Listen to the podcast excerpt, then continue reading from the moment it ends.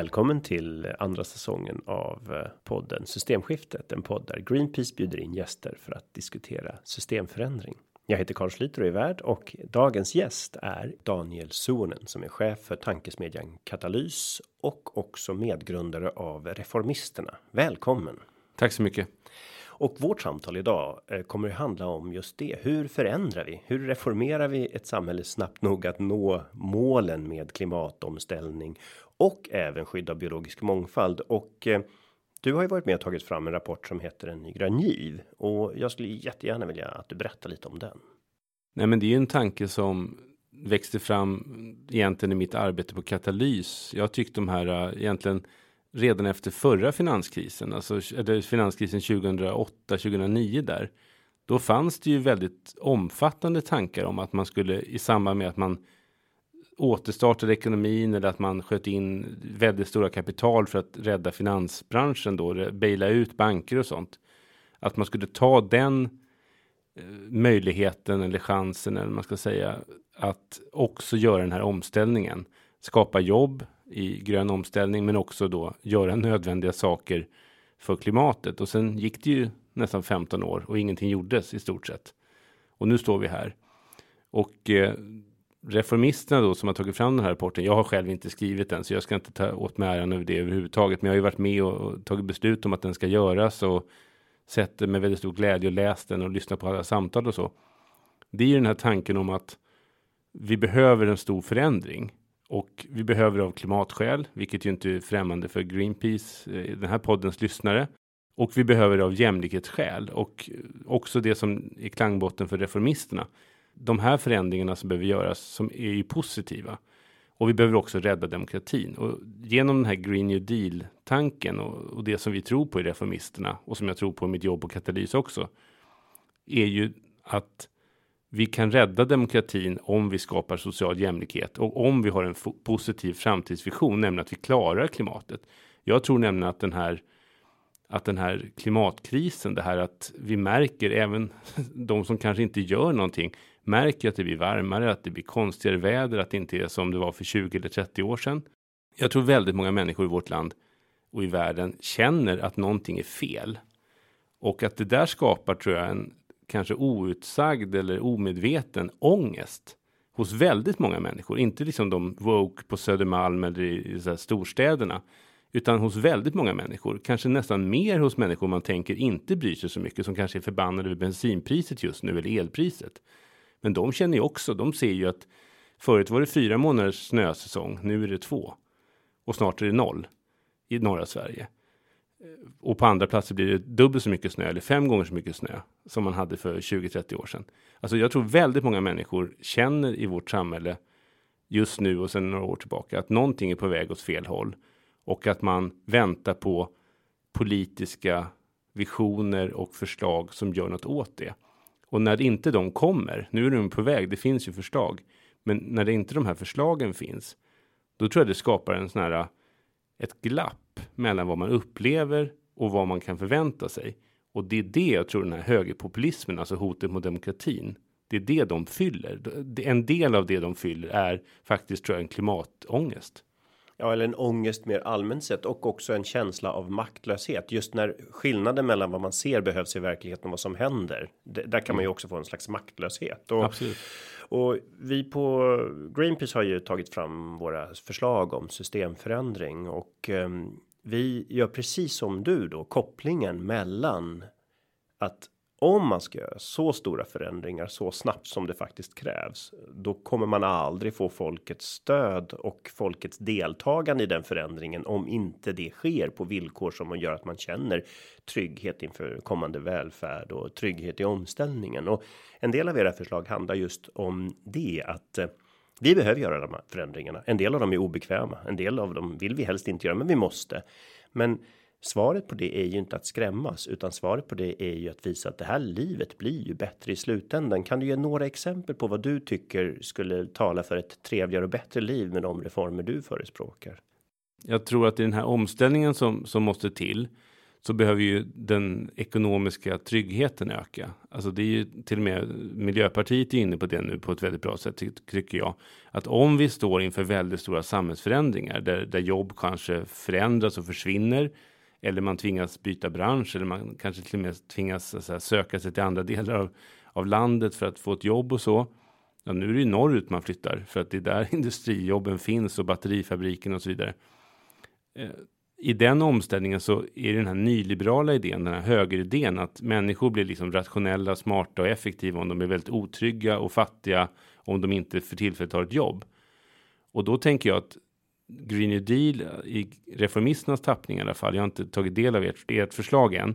Det är ju då att det är tvärtom, alltså det är trygghet i omställningen som gör att man är beredd att ta klivet och man vet att jag och mina barn, vi kommer klara oss, vi kommer få en försörjning, vi kommer kunna ha en bostad, vi kommer kunna ha en, liksom ett arbete och om vi tillfälligt är utan arbete så klarar vi oss ändå. Det löftet på något sätt gör ju att man är mer öppen för förändring. Det är en sån sak.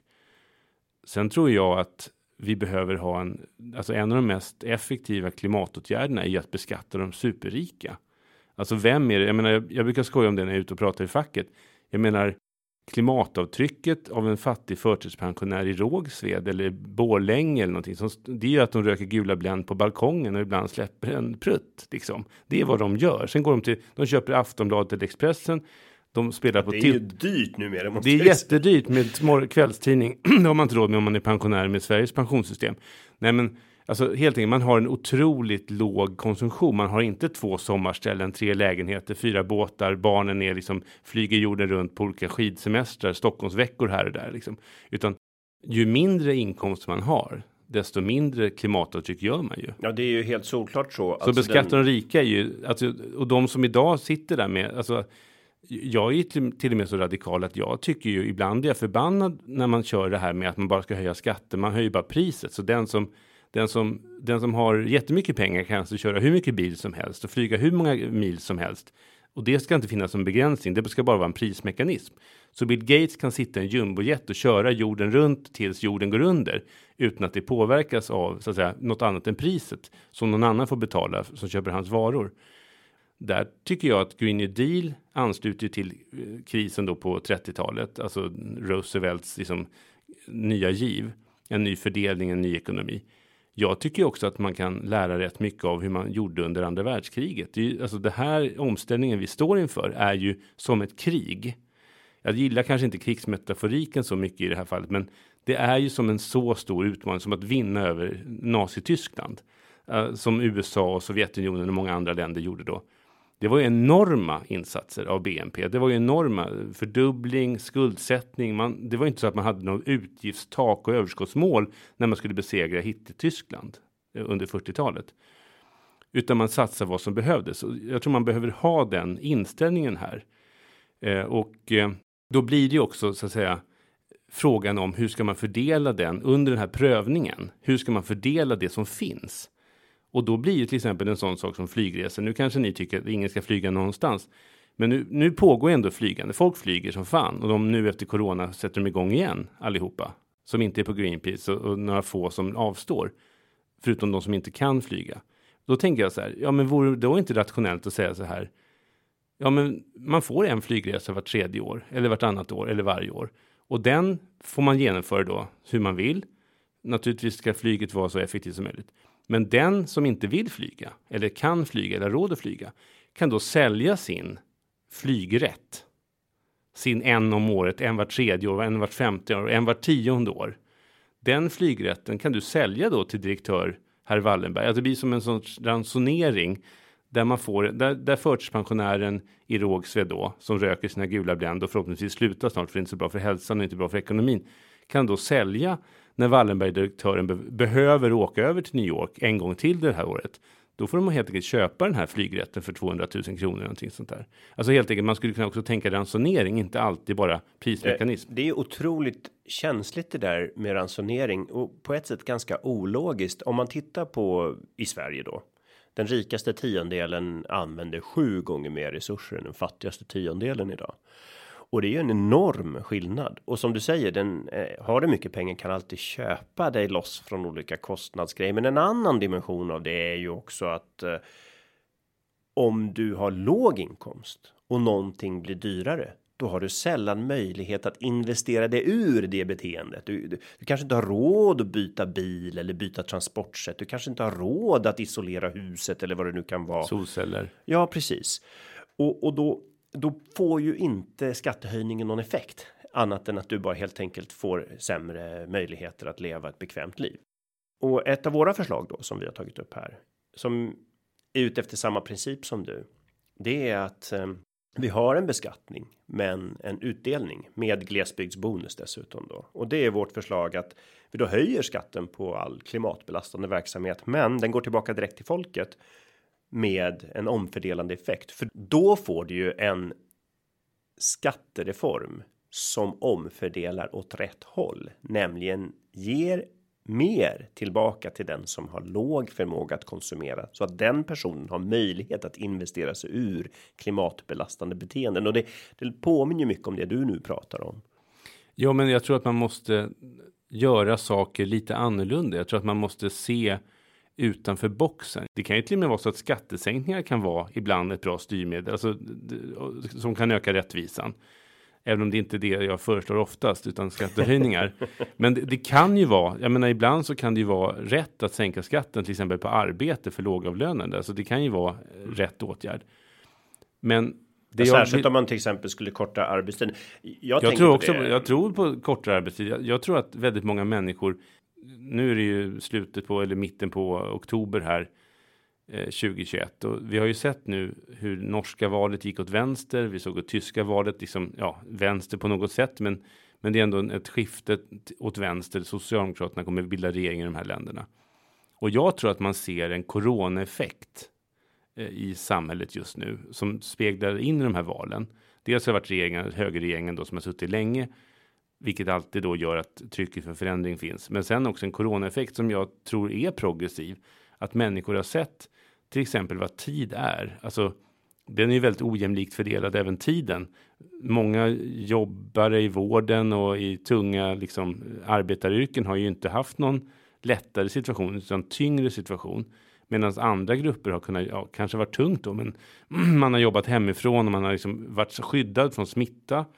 Och man har haft, kanske upptäckt då att ja, men man kan köra en diskmaskin, man kan köra en tvättmaskin, man kan hämta barnen tidigare, man kan fortsätta jobba. Alltså helt enkelt att arbetstiden ibland är överdimensionerad. Man kanske inte behöver jobba så många timmar i en del tjänster. Ja, sen tjänar man ju arbetsresor. Du tjänar resor, du kan äta matlåda hemma, du behöver inte vara inne i det här. Liksom en del av ekorrhjulet har liksom omformulerats. Och vi har förstått att vård och omsorg är jävligt värdefullt. Det är inte som det är om man tittar på löner att, att det är finanskillar är de som liksom är mest värdefulla och sen är vårdbiträden minst värdefulla. När ens morsa eller farsa ligger för döden eller liksom på ett intensivvårdsavdelning, då är det ju inte finanskillar man vill ha för 100 000 i månaden, utan man vill ju ha vårdbiträden, undersköterskor, läkare, städare, alltså allt detta som är vården. Så att jag tror att vi är inne i ett skifte. Det finns en möjlighet efter corona att se att välfärden med mer pengar, det är bra för klimatet och bra för jämlikheten.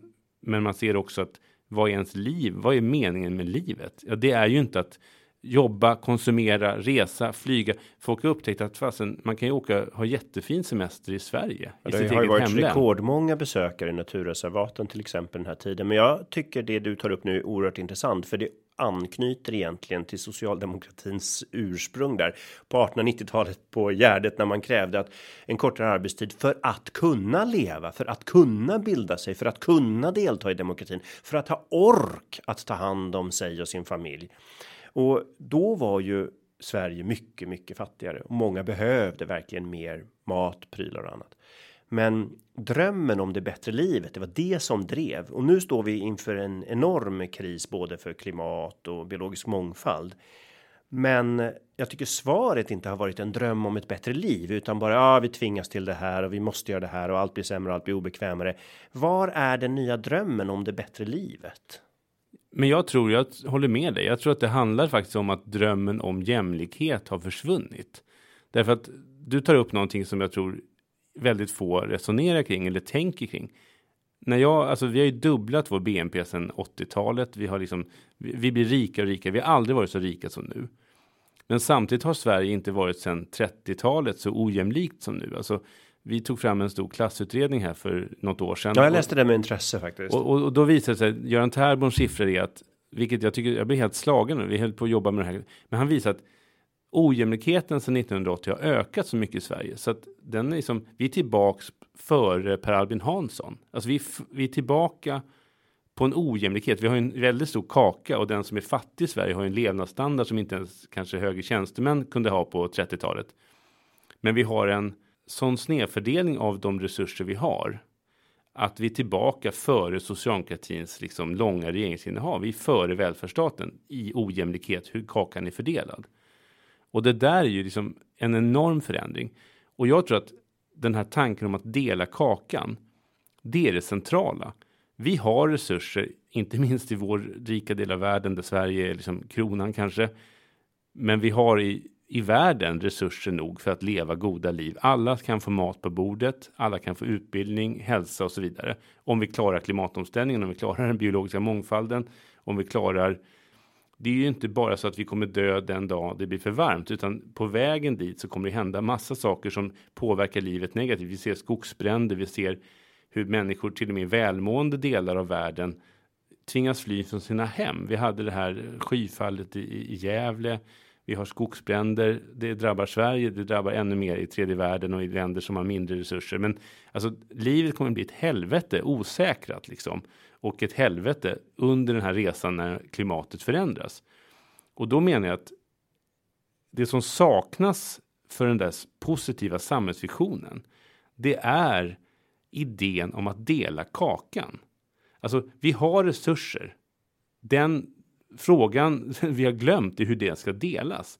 Och tanken, till och med hos de progressiva, är ju egentligen inte att vi ska dela kakan, utan det är tillväxt. Alltså idén hos alla är att man ska bara öka kakan så kan också, alltså vi lever, till och med socialdemokratin är ju, kanske till och med Vänsterpartiet och till och med kanske Miljöpartiet, förutom gräsrötterna, är någonstans inne i någon sorts implementerad trickle down. Om vi får jättestor tillväxt, då kan de fattiga få jobb och då blir det lite bättre.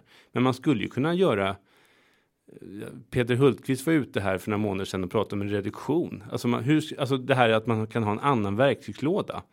Det här är inte ett förslag från reformisterna, det här är inte ett förslag från katalys. Men jag bara så här, om man har enorma förmögenheter och enorm fattigdom och behov av omfördelning. Ja, det är klart att du skulle också kunna säga så här, alla som har över en miljard, vi beskattade en engångsskatt på 50 procent och drar in tusentals miljarder till statskassan som vi använder för att be bekosta en, en grön omställning och en ny välfärdspolitik. Det är klart att det är ju också en metod som man kan bestämma i ett parlament.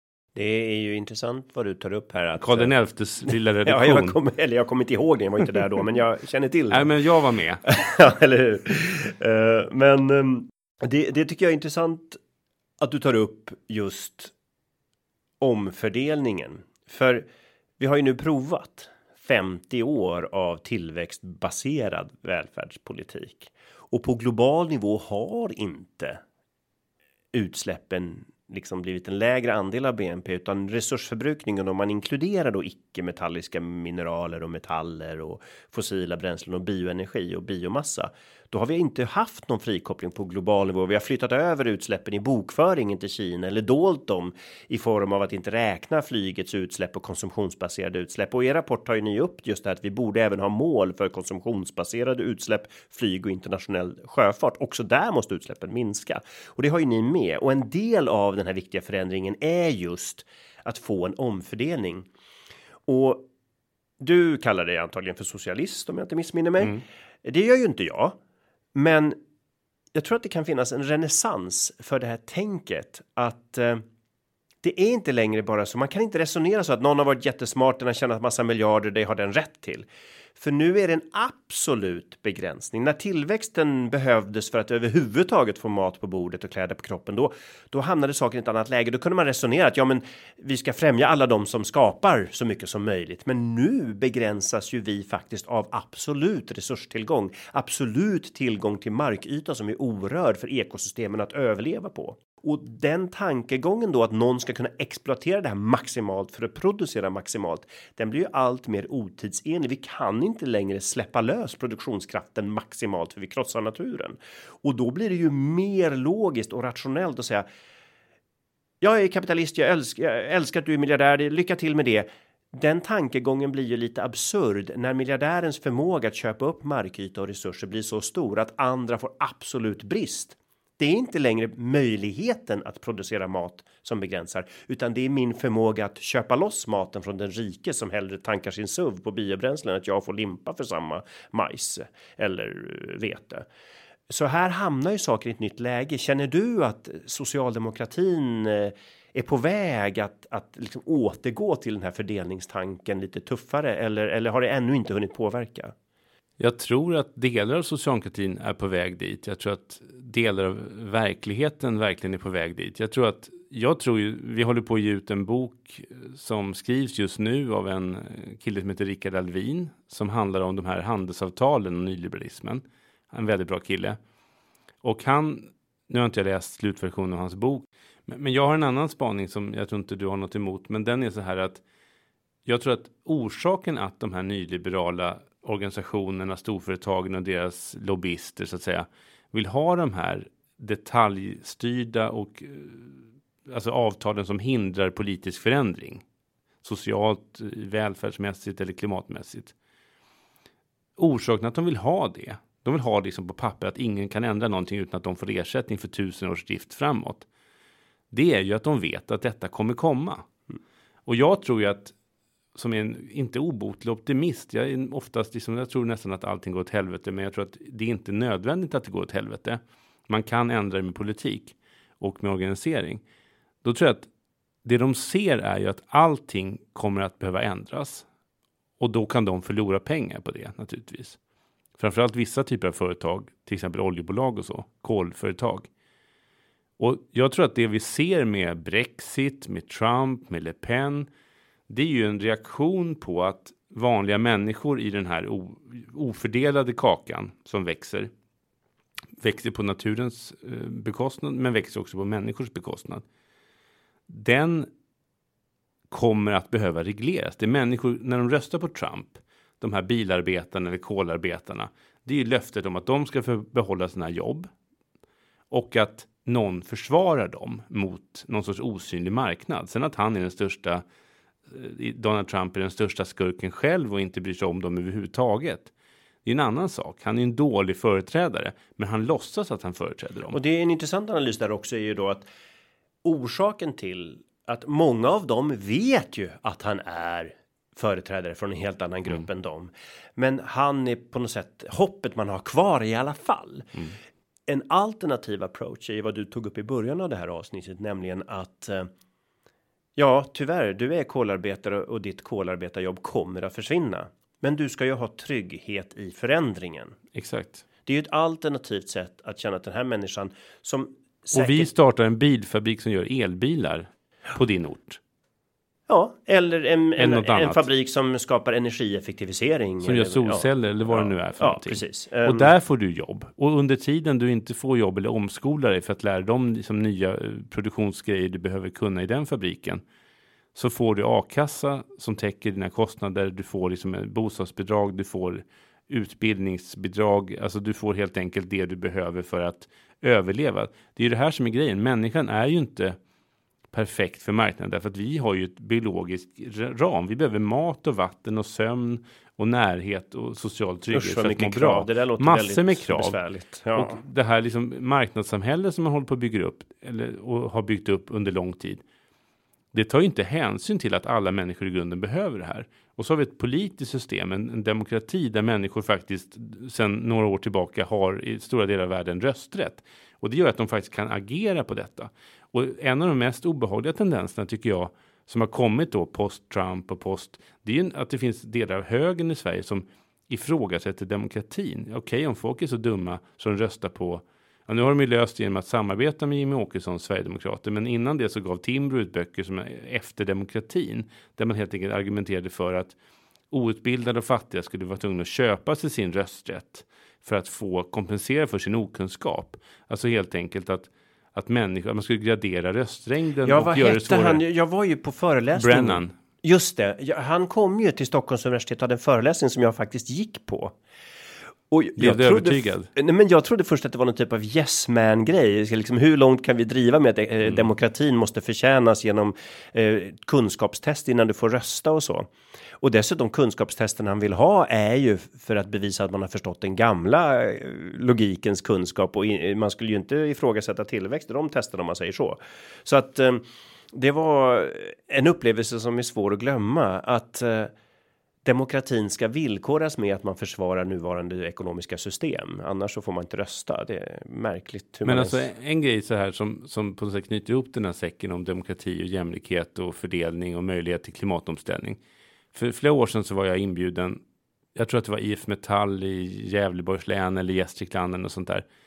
Jag skulle helt enkelt prata inför att ett antal då till 90% bestående av unga eh, LO-killar, unga metallkillar, alltså arbetargrabbar i metall, medlemmar. De skulle gå sen och dricka öl och se en hockeymatch. Och det, och, men först skulle de vara tvungna då att träffa mig i typ tre timmar.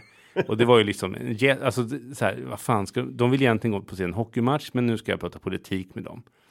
Och då var det liksom en diskussion, det var ganska, liksom det här är flera år sedan, men det var ändå ganska så här, det var attityd mot invandring, det var attityder mot tjejer, det var massa saker. Så jag hade, så jag bara ställde mig där och så försökte möta dem, pratade om mitt, men jag mötte dem liksom. Och till slut så blev det så att jag liksom var tvungen att liksom ställa frågan, så, här, men hörni, för jag pratade om sociala reformer och jämlikhet och min liksom, kritik av socialdemokratin och så där. Och det gick liksom inte hem hos de flesta. Men till slut så sa jag så här. Men hörni, ni vill ha högre löner och så där. Ni är förbannade liksom på saker. Om ni visste att ni fick liksom, ni hade arbete och trygghet och jobb resten av era liv. Det är garanterat. Om bostad ni kan bo i och era barn får en bra utbildning och så vidare. En grund, liksom trygghet eh, på en anständig nivå. Vad vill ni ha då? Vill ni ha 5000 spänn i löneförhöjning i månaden? Eller vill ni ha sju veckors semester? Liksom. Och då sa alla, vi vill ha sju veckors semester. Och så genom att jag sa det här så började liksom de, och de började liksom prata om vad de skulle göra med den här längre semestern. En liksom 22-årig grabb hade en dotter på en annan ort som han väldigt sällan kunde, för mamman hade flyttat till en annan stad, så han kunde väldigt träffa. Då skulle jag åka och träffa min dotter, då skulle jag ta henne på semester. Någon annan drömde om att liksom renovera sin Buick, liksom som han hade i farsans garage det kanske inte är en klimathandling, men, men han vill liksom ägna tid åt att renovera den och sen skulle han åka runt i Europa och se liksom Europa. Så, och det som välde fram var liksom drömmar och en sa jag skulle jobba kortare varje vecka, jag tar ledig fredagar för att liksom kunna, alltså tiden, om man är trygg, då vill man, det här som arbetarrörelsen stod för, eller drömde om Exakt. 1880, 1890. Jag kommer inte ihåg den exakta formuleringen, men det finns någon sån här fackförening som de bildar liksom gruvarbetare någonstans uppe 1890. Och då skriver de, vi vill ha bra löner och jämlikhet och sen vill vi dikta och drömma och liksom och, och leva det goda livet eh, och njuta av naturen. Det fanns ju också med i sossarnas första partiprogram, liksom att skogen ska tillhöra alla och så där.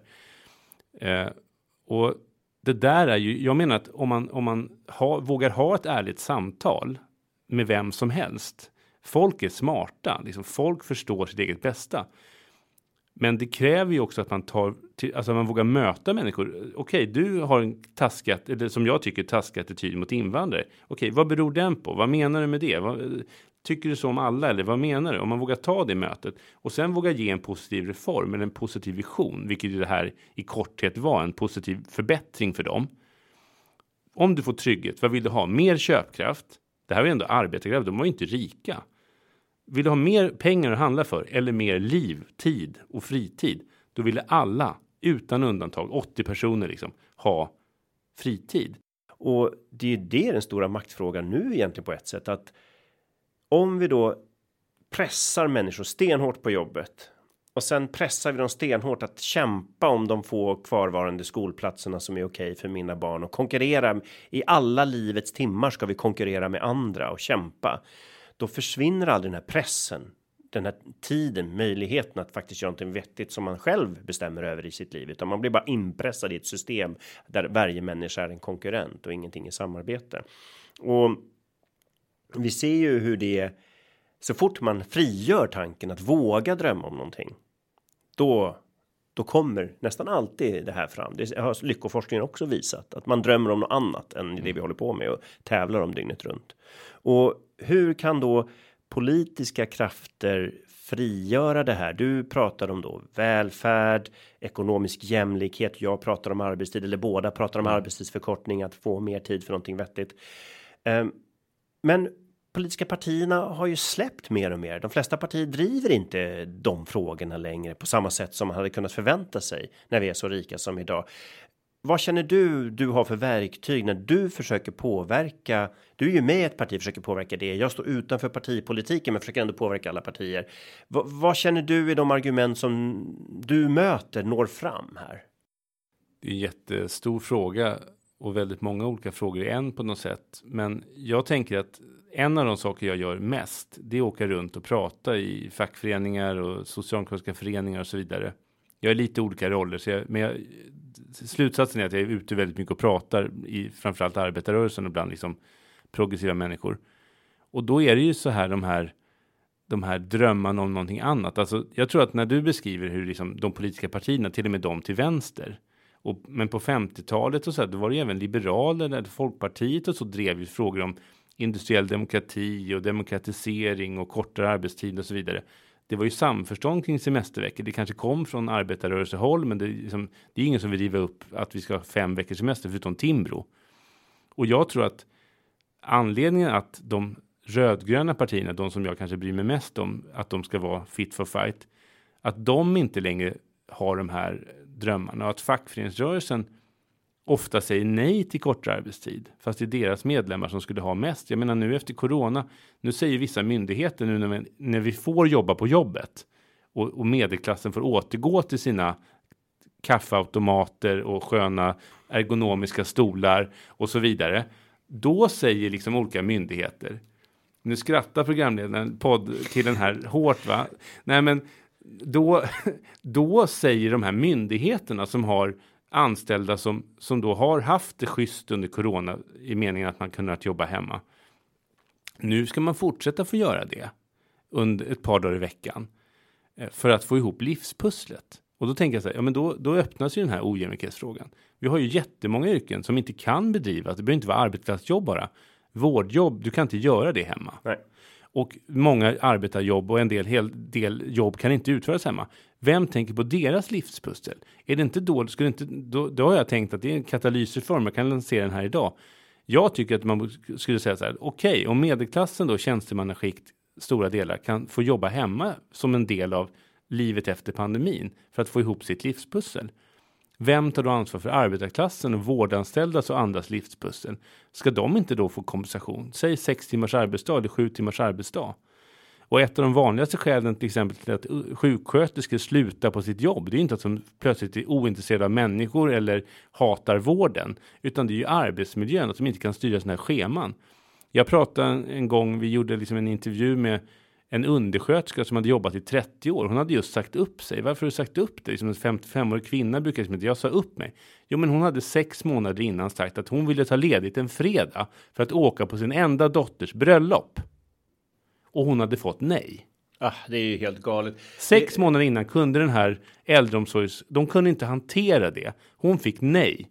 Och då sa hon upp sig för att kunna åka på sin dotters bröllop för mig då som jobbar rätt mycket men har väldigt mycket makt över min arbetssituation. Jag har ju privilegierad situation så in i helsike.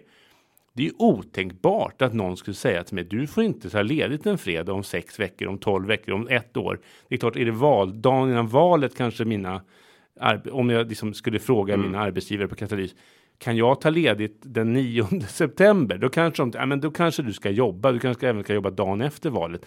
Men i princip är ju den frågan om makt att kunna ta en tandläkare. Fan, jag har ont i tanden. Jag går till tandläkaren. De har tid imorgon klockan 11. Jag tar det för att jag inte har ett möte då. Och så har man andra då som inte har någon fritid alls. En av de grejer som gjorde att folk inte tog i arbetarklassen och invandrarområden och så inte vaccinerade sig var ju att man inte la några vaccinationscentraler där de bodde och att man var tvungen att på arbetstid och sitta med sin mobil. Man kanske inte ens har mobil. Man kanske inte kan sköta en mobil. Utan Eller var... gigekonomin har inte ens möjlighet att ta ledigt överhuvudtaget. Alltså det finns ju så mycket forskning som visar att arbetstidsförkortning är bra på många sätt. Men en annan viktig reform och det var ju det lite grann Trondheimsmodellen handlade om att ha en bättre maktbalans att demokratin stannar inte klockan nio på morgonen och börjar igen klockan fem utan man man gjorde de här reformerna och man eh, Trondheim skulle då spara och man hade haft en massa nyliberala utförsäljningar av allting. Men då kom man överens om att men vi ska nu faktiskt eh, återkommunalisera. Det är ett förbjudet ord så jag låter lyssnarna återhämta sig lite grann här, mm. men men återkommunalisera. Ta tjänsterna tillbaka som de säger. Ta tjänsterna tillbaka. Ja, men vad hände då? Mm. Jo, man man eh, kombinerade det med en demokratireform på arbetsplatsen där de som hade de här jobben du beskriver nu fick en större möjlighet att täcka för varandra. Det, då hade ju hon bara kunnat sagt ja, men eller hon. Jag tror att det var en hon du mm. sa. Uh, då hade hon bara kunnat prata med sin kollega. Men du, vi byter pass här och vi sköter det här och det här är vårt arbetsschema. Fatima eller Ulla tar det här ja, när vi väl kommer dit så täcker de för mig och jag täcker för dem dagen innan liksom så har vi löst det här. Ja, och, och då att få makt och kontroll både över sin arbetstid men också över arbetstidens förläggning. Jag tror mm. ganska få skulle välja delade pass då till mm. exempel. Mm. Och dessutom då om man skrotar en hel del av det här New Public Management att man faktiskt får tänka lite själv och inte bara detaljstyrs av ett papper med mål som man aldrig kan nå.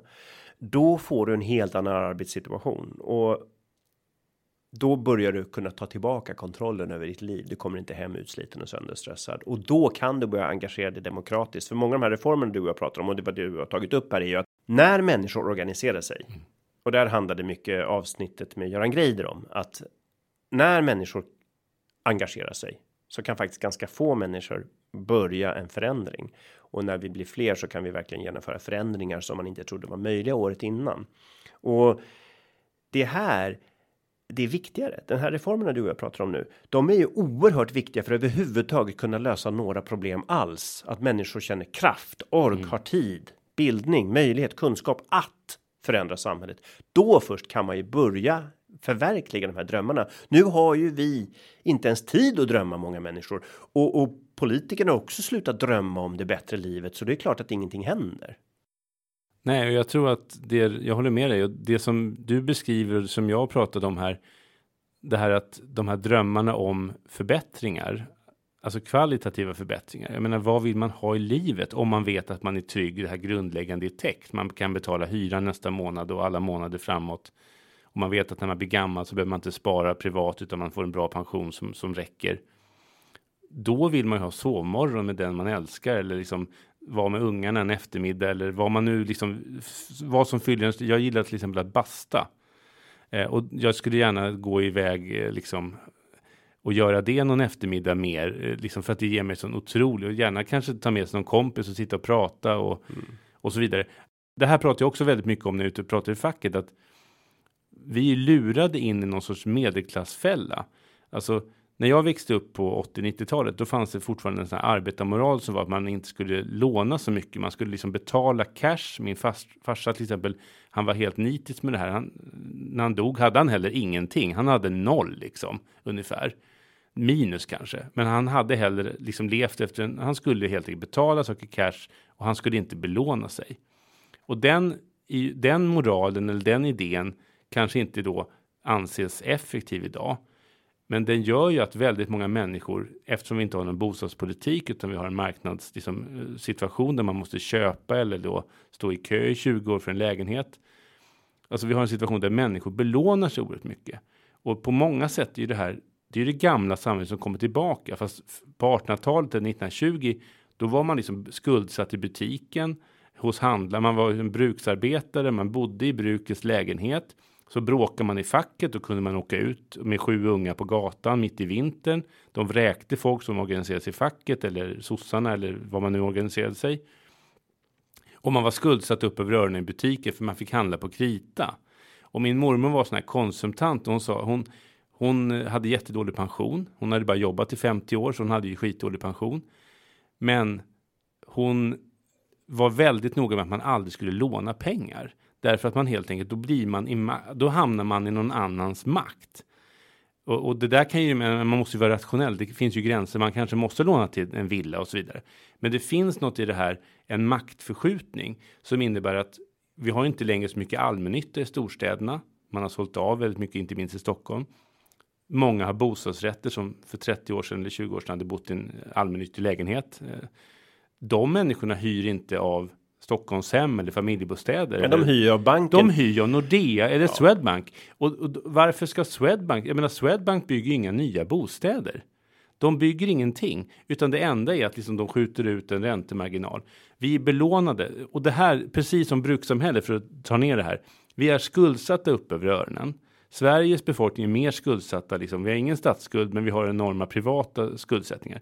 På samma sätt som grekerna hade, kanske nästan större än grekerna hade. Faktum är att Sveriges den, den, den skuld, om man inkluderar den privata och företagens skulder och statens offentliga skulder, då var vi näst mest skuldsatta i hela EU här om året.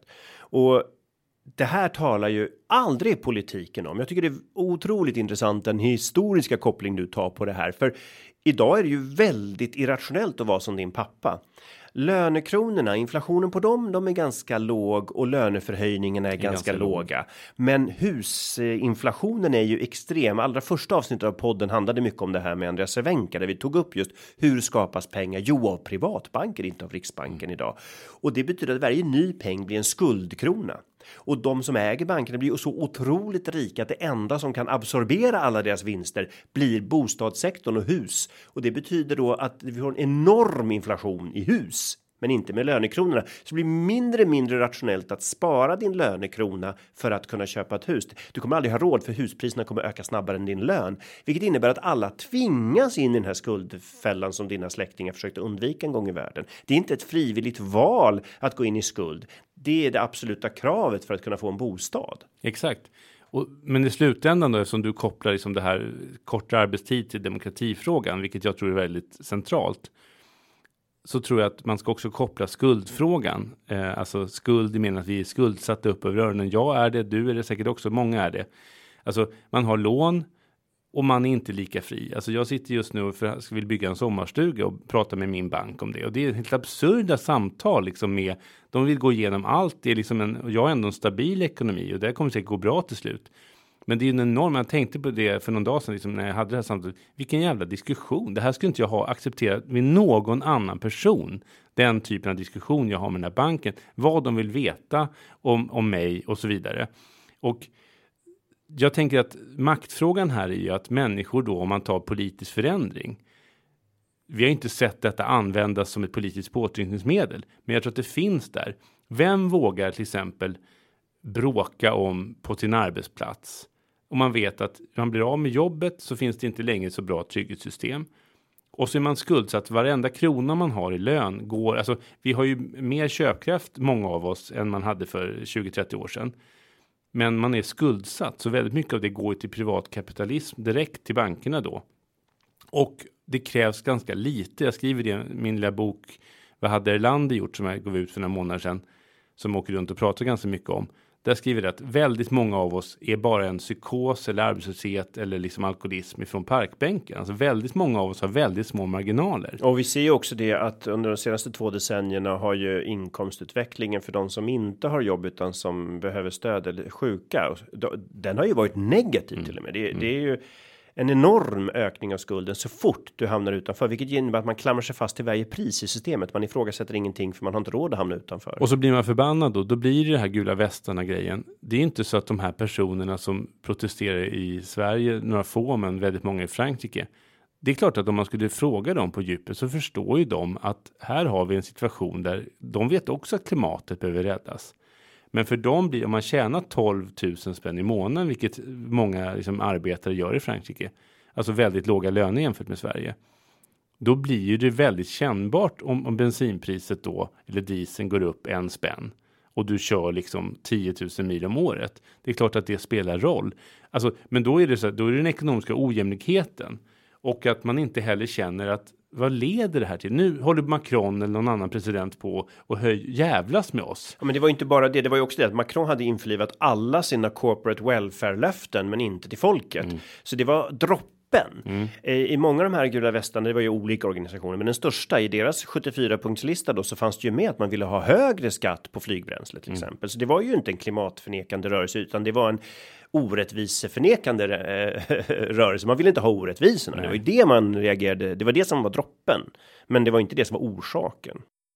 Nej, precis. Jag tror att man måste. Jag, jag, tror att det som gör att till exempel de progressiva partierna i Sverige inte vågar driva frågan om arbetstidsförkortning eller andra sådana här saker som med kraft skulle kunna göra någonting åt ojämlikheten. Det är att man på något sätt har man har pressats tillbaka och att varenda, jag menar, det var en debatt här i våras när Magdalena Andersson hade lett en arbetsgrupp i Socialdemokratiska partiet som föreslog att man skulle höja liksom skatten på sådana här ISK-konton för människor med väldigt höga, högt sparande, alltså flera miljoner kronor. Och det blev liksom ett ramaskri. Samma dag som den här namninsamlingen satte igång så var det ju då man klubbade förändringen av lagen om anställningsskydd. Alltså det var då man presenterade det förslaget. Så att i ena, hand, ena handen så tar man bort anställningstryggheten då delvis för alla anställda i Sverige. Och det är typ ingen debatt. Och i andra handen så ändrar man liksom vill ett förslag i ett parti om att ändra skatterabatten för människor som har miljonsparande i banker som har en väldigt stor rabatt. Och det blir då ett ramaskri. Och här blir slutsatsen att vanliga människor, vanliga löntagare är dåligt organiserade, svagt organiserade. Det finns inte tillräckligt stor medvetenhet, tillräckligt. Det finns ingen politisk rörelse för dem. Men för faktiskt... skattefrågan finns det en politisk rörelse, Skattebetalarnas förening och borgerliga partier som verkligen vill företräda dem. Eller jag skulle nog säga att medvetenheten finns, men förmågan att agera på medvetenheten inte finns på grund av den här maktobalansen. Riskerna jag tar för att protestera, att engagera är för stora eller kraften att kunna göra det för liten för jag är hårt sliten. Eh, det är ju och meningslösheten att på något sätt vad är det här värt då? Alltså leder det här någonstans? Det är också det som händer när liksom vänstersidan, den, den progressiva sidan i politiken under liksom 40 år bara har upplevt nederlag i stort sett med några få undantag. Då blir också den här känslan att jag menar om man jämför arbetarrörelsen idag med Sverigedemokraterna. Eh, jag hoppas att liknelserna inte ska bli för många, att det inte finns skäl att likna dem vid varandra. Men det finns ju liksom en vad ska man säga, det finns en upp, alltså socialdemokratin och arbetarrörelsen lägger ner sina tidningar och alternativhögern startar nya. Det är ju för mig ett tecken på att media fortfarande spelar väldigt stor roll. Jag menar, Sverigedemokraterna och Moderaterna vill ju ändra hela public service. De vill ju liksom dra ner och ändra och Sverigedemokraterna kanske till och med mer än så.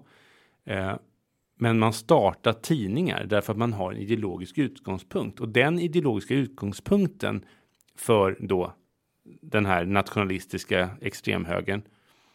Den är ju att de vill förändra samhället i grunden och de tror på sina idéer. De vet att andra inte håller med dem, men de står för sina idéer. Alltså, jag beskriver här som ett generellt hur man blir en kraft att räkna med. Eller så är man en kraft som inte riktigt vågar stå ens för ett förslag om att höja skatten för miljonärer eller miljardärer som man själv tycker är rätt och som är rätt ur fördelningsfrågor som man skulle kunna. Jag menar, vi visar på Katalys för ett par år sedan att om man skulle göra en förmögenhetsskatt. Fastighetsskatt är lite svårt för folk är liksom lite skadade av det. Det, det låter dåligt. Jag vill inte beskattas för mitt boende. Men om man, tänker man formulerar en förmögenhetsskatt och lägger den på över 10 miljoner. Då är det liksom en stor majoritet för detta. Alltså helt enkelt. Det finns massor med saker som vänstersidan borde och klimatrörelse och progressiva krafter borde gå fram med. Men då måste man ha en ideologisk utgångspunkt. Man måste stå för sina grejer man måste göra på samma sätt som Sverige. Absolut inte samma sak, för det är ju helt avskyvärt. Men man måste göra samma, på samma sätt som Sverigedemokraterna gör. Och som arbetarrörelsen och miljörörelsen och andra, Greenpeace inte minst. Man gör saker för att man tror på dem. Man har en samhällsanalys, man har en ideologi och så säger man saker som i början är obekväma och som i början är liksom att folk inte håller med. Men om man har fog för det man säger, om man har goda argument, om man visar att man är uthållig, om man, då påverkar man ju samtalet. Och så med opinionsbildning som jag ägnar mig åt och ni ägnar er åt i den här podden och liksom långsiktigt sånt opinionsarbete så kan man ju förändra opinionen. Vilket ju extremhögern, nationalistiska högern har gjort oerhört effektivt. Och arbetarrörelsen gjorde oerhört effektivt. Och kvinnorörelsen gjorde på 70-talet oerhört effektivt och så vidare. Vi har liksom en antirasistisk rörelse i USA bland annat som, som gör det med väldigt stor kraft. Jag tycker liksom Greta och liksom eh, den unga generationens klimatrörelse. Eh, jag önskar att jag skulle kunna göra mer och man skulle kunna hjälpa dem. Men det känns också så här liksom. Ja, fan, ungdomen måste ju få ha sitt liksom. Jag menar, jag vill inte stå vid Greta. Jag vill stå vid Greta därför att jag vill liksom stödja hennes kamp. Men i någon mening tycker jag styrkan också är att det är det är gymnasieelever och högstadieelever som gör det här. Det är deras kamp liksom. Sen behöver ju det det behöver ju möta politiska förslag. Det typ du tar Green upp, New Deal. Det du tar upp nu är ju en välkänd förändringsteori. Att man kan hålla på och smådutta i en existerande system. Men om man ser det som en hävstång att ju längre bort från det existerande systemet dina förslag är, desto mindre kraft behöver det för att flytta det om du lyckas skapa den här opinionen. Men om man inte ens vågar prata om de systemförändringar som behövs, då kommer man så nära sten att man kommer aldrig flytta på en tillräckligt snabbt. Och det är väl det du tar upp här och mm. då kan jag glädja dig med att ett av våra reformförslag i vårt systemarbete är just att den rikaste procenten ska börja betala förmögenhetsskatt. Och till skillnad från när den avskaffades Eh, så är det nu så att eh, Nordiska rådet har ett avtal med de 47 största skatteparadisen, vilket innebär att det är otroligt svårt och riskfyllt att försöka smita undan den idag jämfört med förut nu när skattemyndigheterna mycket lättare får information från nästan alla skatteparadis. Så det är mer rimligt idag och förmögenheterna sedan den avskaffades har ju vuxit otroligt fort så den skulle också ge större ekonomisk eh, inkomst. Men som vi pratade om tidigare också även det här att Idag om du blir väldigt, väldigt, väldigt rik så är din förmåga att konsumera människorättsbegränsande för så många andra som kanske inte får tillgång till livsnödvändigheter, vilket innebär att det finns en mänsklig rättighetsperspektiv. Det handlar inte längre om socialism, det handlar om mänskliga rättigheter plötsligt. Men jag tror att man behöver socialism för att försvara de mänskliga rättigheterna. Nej, men ytterst va? Nej, men jag tänker så här att det är klart att man kan ha massa olika perspektiv på det här. Jag tycker det här skatteförslaget låter jättebra.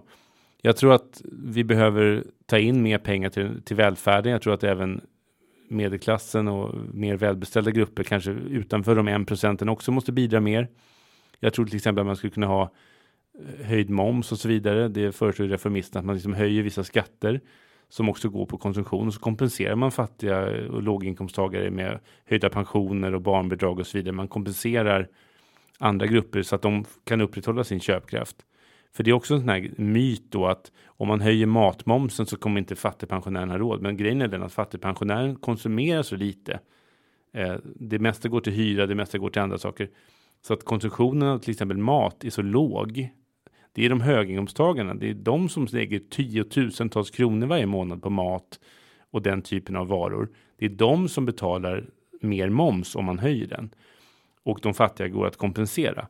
Så att jag tänker att man måste tänka lite grann utanför boxen och gör man det, då är det ju så här att jag tror att vi står inför en oerhörd samhällsförändring. Den skulle ju kunna ledas av progressiva krafter som vill jämlikhet och vill så att säga, vågar utmana kapitalkrafterna. Och jag har precis hållit på att läsa klart nu den här Mariana Mazzucatos bok eh, Sikta mot stjärnorna som har kommit ut som Katalys har varit med och gett ut och stött förlaget som gav ut den. Och det är en otrolig bok. Jag blev så jävla inspirerad. Den handlar om månlandningen eh, på 60-talet i USA, en politisk fiktion och den här myten om att det bara är företag och näringsliv som kan skapa innovation och värden. Och hon visar ju istället att det är tvärtom. Till och med Tesla skapades genom ett bidrag liksom för liksom klimatinvesteringar i USA och månlandningen var ett enormt projekt som liksom hundratusentals anställda i privata företag som drevs på av en offentlig investering, en offentlig vision, ett offentligt politiskt program. Och hon visar snarare att det snarare då är när politiken och demokratin sätter upp stora visioner som man kan trampa igång de här nödvändiga projekten. Och man kan ju, det var ju ett trist exempel då, andra världskriget. Alltså det var en enorm investering som sen ledde till innovationer som vi fortfarande har glädje av. Alltså saker som man upp, nu ska vi inte ha fler krig hoppas jag. Men klimatomställningen, om staten går före, satsar på forskning, underlättar finansiering, till exempel med en statlig investeringsbank. Eh, saker som idag inte fungerar på marknaden. För några år sedan så träffade jag någon företaget som ville satsa på havsbaserad vindkraft eller vattenkraft, liksom vågkraft. Och de, de hittade inte, de fick inte lån. De visade att på 30 år är det här betalt. Men banken vill ha det betalt på fem år eller tio år. Och det är ju så uppenbart att här är ju marknaden inte funktionell för att finansiera helt nödvändiga investeringar. Eller ta det här SSAB, de här stora projekten i Norrbotten och Norrland där man ska ställa om stål och så vidare det är ju inte någonting som fungerar på marknaden. Det krävs ju statliga företag, det krävs investeringsbanker, det krävs institutioner som kan göra nödvändiga investeringar så att företag och andra kan liksom leverera den här klimatomställningen. Så samhället, återigen då socialistisk vision, att samhället måste kliva in. Och nu sitter vi i Stockholm här. För många år sedan hade man en, en kommunalråd som heter Hjalmar Mer som av miljörörelsen Ja, kanske ses som en, en betongbuffel. Han kanske också var det lite grann. Eh, men han hade ju en, en vision och det var ju liksom att samhället kan göra saker som marknaden inte klarar. Han byggde också väldigt mycket tunnelbana. Utan honom hade vi inte haft tunnelbana i Stockholm och så Och vidare. han ville också riva hela Gamla stan. Ja, Så det att, var eh, dumt. Det var dumt. Det var dumt med almarna. vad jag- Men, vad- man ville bygga tunnelbana. här. Jo, men att man helt enkelt samhället kan göra saker bättre än marknaden. Och på något sätt så blir ju socialdemokratin och arbetarrörelsen om man inte har en idé om att socialism, alltså gemensamma lösningar på gemensamma problem, är bättre än marknadslösningar. Ja, men då blir man ju en, en rörelse utan en ideologisk kompass. Och det blir en ganska intressant avslutning nu tycker jag, för då då ser vi värdet av att eh, du leder ju en tankesmedja som är finansierad av fackförbund. Och jag är med i en organisation som är finansierad av frivilliga bidrag från människor.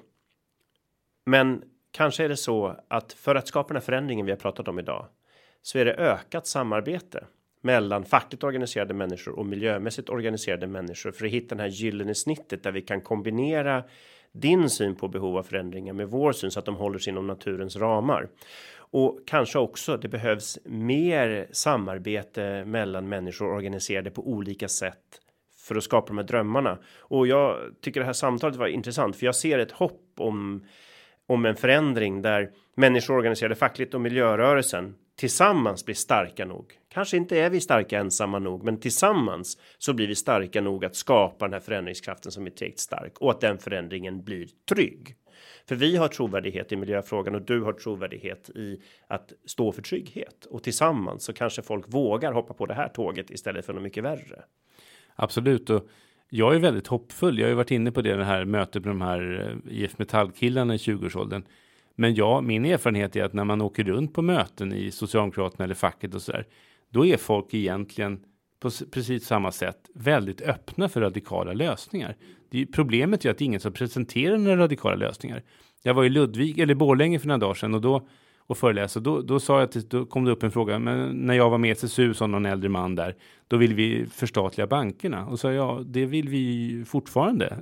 Det är bara att vi inte, vi är inte där än i debatten. Men det är klart att egentligen borde ju Bankerna är ju redan förstatliga. Det menar att vi står för deras lån om det går åt helsike. Vi täcker deras kreditförluster. Vi har 30 av, av räntemarginalen liksom betalas ju redan av, av staten vi kanske skulle tänka, alltså det, vi borde komma dit. Och när jag sa det, vi kanske ska ha fem affärsbanker.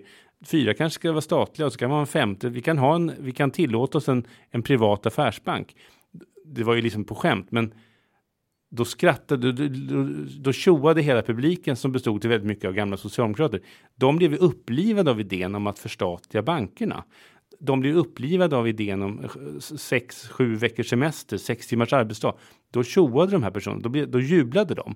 Alltså i de här som ni kanske ser som gråa organisationer bestående av gamla sossar och så, så finns det enormt, det som driver de här människorna i radikala idéer. De är inte rädda för radikal förändring. Det är bara att de här organisationerna har inte presenterat radikal förändring sedan 70-talet. Utan det vi har gjort sedan dess är att vi har inordnat välfärdsstaten och vår ekonomi i en nyliberal ordning som bara gynnar dem där uppe. Så att den dag vi tillsammans eller en rörelse i Sverige eller om Greta blir statsminister eller vad det nu är som ska behöva hända. Då är ju människorna redo för mycket större förändring än de politiska partierna är just nu. Det finns glöd i betongen bland gräsrötterna alltså. Mm. Vi på Greenpeace har ju faktiskt lagt ett förslag om att vi ska ha full reservbanken, det vill säga att alla privatbanker ska köpa loss pengarna från Riksbanken, för då är det vi människor som får pengarna när pengar skapas och vinsterna av dem och varje ny krona blir inte då en skuldkrona per definition. Så det är också ett sätt att reformera bankerna. Ja, men vi släppte faktiskt en rapport om det där eh, för tre, fyra år sedan om att eh, socialisera pengarna, att samhället måste ta över kontrollen. Och det här är ju en sån här grej som där jag håller helt med ert förslag. Men det är också ett svår därför att pengar, vad pengar är, är ju i grunden nästan en filosofisk fråga som som blir väldigt svår. Och vi har ju den här också eh, Modern Monetary, alltså MMT, där man liksom släpper helt liksom, tanken om att man måste på något sätt ekonomin måste gå ihop utan man kan trycka pengar. Och en del av mig tycker det här är väldigt intressanta teorier för att de, de, de förstör en massa och sabbar en massa felaktiga inlärda tankar om hur saker ska vara. Att vi ska samla i laden och vi ska spara oss för nästa kris och så vidare. Det kanske är bra om en, ett hushåll har 50 000 på banken om man skulle bli arbetslös, för då kan man liksom jämna ut lite grann. Men för samhället funkar inte det här, utan det här att vi ska spara oss liksom för nästa kris. Det är ju att vi då, som i corona, när vi har sparat i 30 år, då har vi minst antal intensivvårdsplatser och, och sjuksköterskor i, som i hela OECD-världen.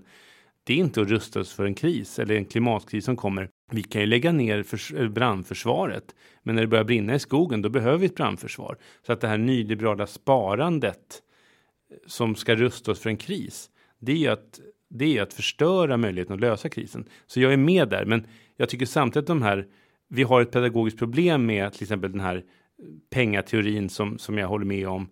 Eh, Stephanie Kelton har vi gett ut, vi har gett ut en, liksom, Samuel Orrefors liksom, fina rapport om, om, hur det här skulle kunna göras i Sverige, där Riksbanken kommenterade väldigt positivt. Alltså, ja, det blev jag förvånad när jag träffade Riksbanken. De var ju för e-kronan och de var för många av de här idéerna och gå i den riktningen i alla fall. Och, men den och de är emot banker. Alltså, jag har hört eh, scenarier inifrån att de är jävligt oroade över bankerna att alltså riksbanksfolk är, de ser ju det här inifrån.